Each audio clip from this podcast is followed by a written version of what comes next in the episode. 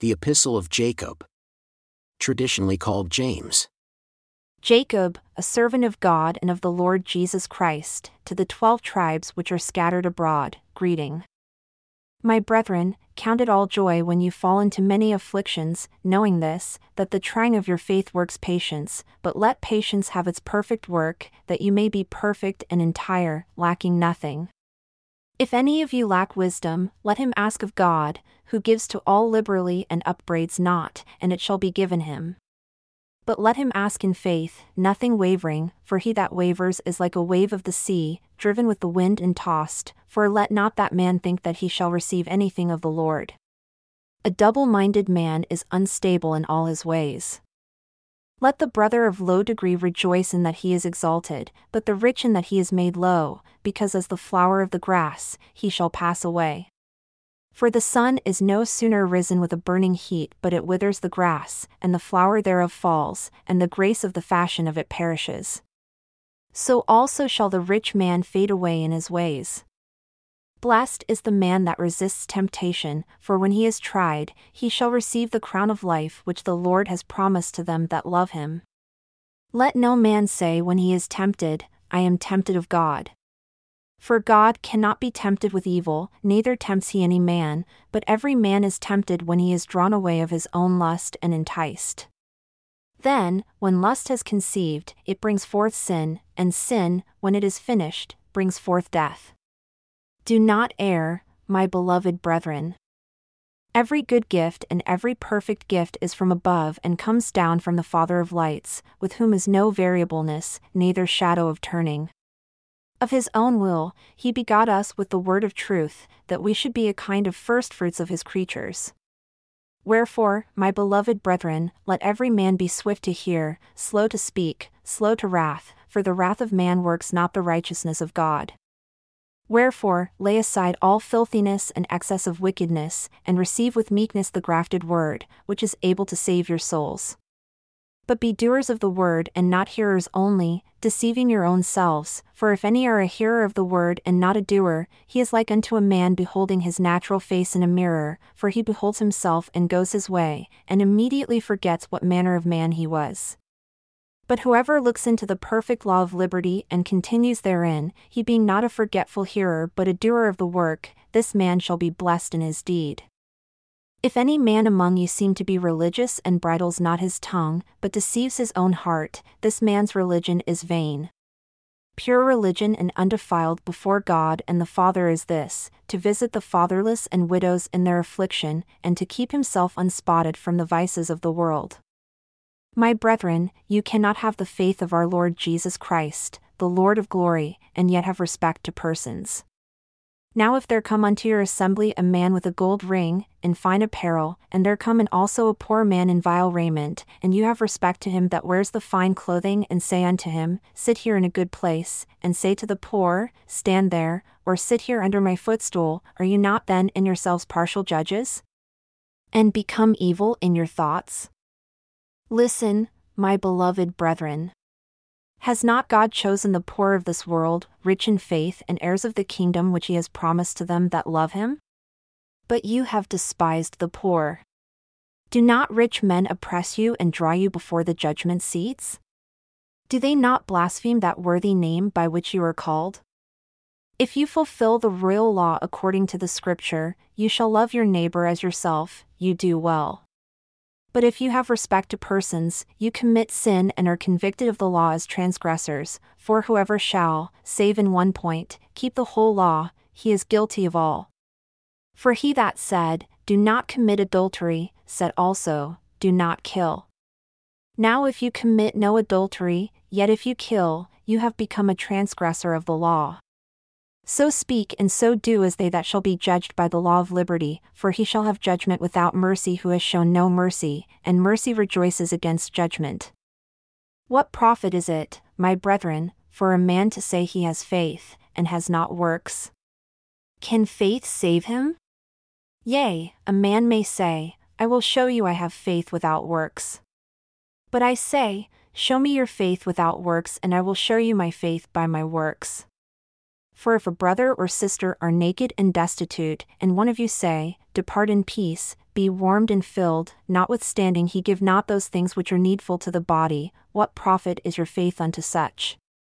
Even so, faith, if it has not works, it is dead, being alone. Therefore, will you know, O vain man, that faith without works is dead and cannot save you. You believe there is one God. You do well. The devils also believe and tremble. You have made yourself like unto them, not being justified. Was not Abraham, our father, justified by works when he had offered Isaac, his son, upon the altar? Do you see how works wrought with his faith, and by works was faith made perfect? And the scripture was fulfilled which says, Abraham believed God, and it was imputed unto him for righteousness, and he was called the friend of God. You see then that by works a man is justified, and not by faith only. Likewise also, Rahab the harlot was justified by works when she had received the messengers and sent them out another way. For as the body without the spirit is dead, so faith without works is dead. My brethren, strive not for the mastery, knowing that in so doing we shall receive the greater condemnation, for in many things we offend all. If any man offend not in word, the same is a perfect man and able also to bridle the whole body. Behold, we put bits in the horses' mouths that they may obey us, and we turn about their whole body. Behold also the ships, which though they are so great and are driven of fierce winds, yet are they turned about with a very small helm, wherever the helmsman desires. Even so the tongue is a little member and boasts great things. Behold, how great a forest a little fire kindles, and the tongue is a fire, a world of iniquity. So is the tongue among our members, that it defiles the whole body and sets on fire the course of nature, and it is set on fire of hell. For every kind of beast, and of bird, and of serpent, and of things in the sea, is tamed and has been tamed of mankind, but the tongue can no man tame. It is an unruly evil, full of deadly poison. With it we bless God, even the Father, and with it we curse men, who are made after the similitude of God. Out of the same mouth proceeds blessing and cursing. My brethren, these things ought not so to be. Does a fountain send forth at the same place sweet water and bitter? Can the fig tree, my brethren, bear olive berries? Either a vine, figs? So can no fountain both yield salt water and fresh. Who is a wise man, and endowed with knowledge, among you? Let him show out of good conduct his works with meekness of wisdom. But if you have bitter envying and strife in your hearts, glory not and lie not against the truth.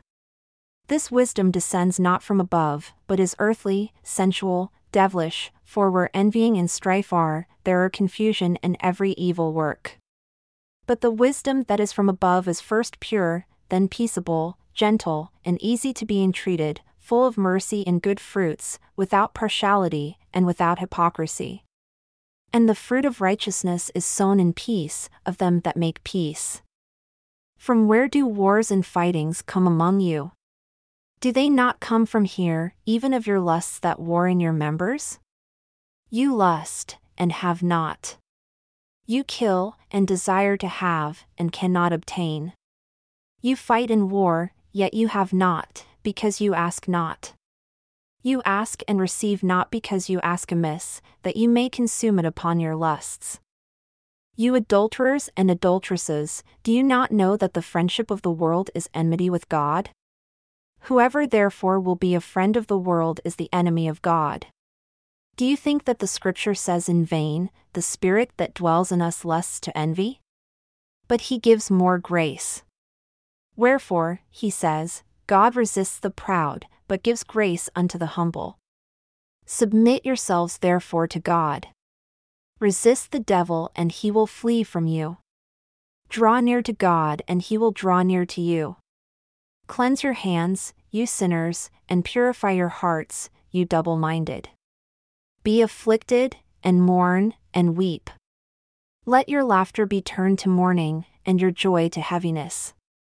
Humble yourselves in the sight of the Lord, and he shall lift you up. Speak not evil one of another, brethren. He that speaks evil of his brother and judges his brother speaks evil of the law and judges the law. But if you judge the law, you are not a doer of the law, but a judge. There is one lawgiver, who is able to save and to destroy. Who are you that judges another? Come now, you that say, Today or tomorrow we will go into such a city, and continue there a year, and buy and sell, and get gain, whereas you know not what shall be on the next day. For what is your life? It is even a vapor that appears for a little time and then vanishes away. You ought to say, If the Lord wishes, we shall live and do this or that. But now you rejoice in your boastings, all such rejoicing is evil. Therefore, to him that knows to do good and does it not, to him it is sin. Come now, you rich men, weep and howl for your miseries that shall come upon you. Your riches are corrupted and your garments are moth eaten. Your gold and silver is cankered, and the rest of them shall be a witness against you, and shall eat your flesh like fire. You have heaped treasure together for the last days.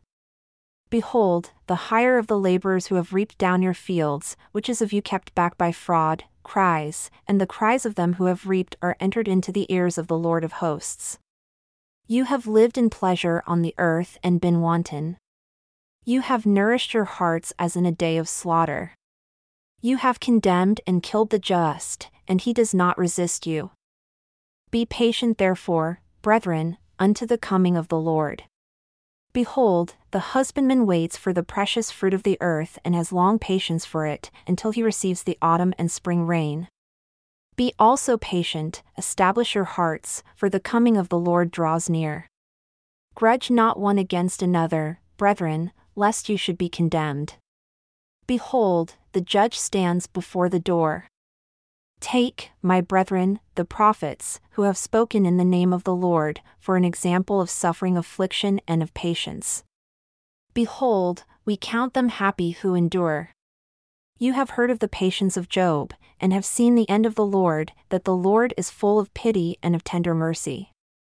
But above all things, my brethren, swear not, neither by heaven, neither by the earth, neither by any other oath, but let your yea be yea, and your nay, nay, lest you fall into condemnation.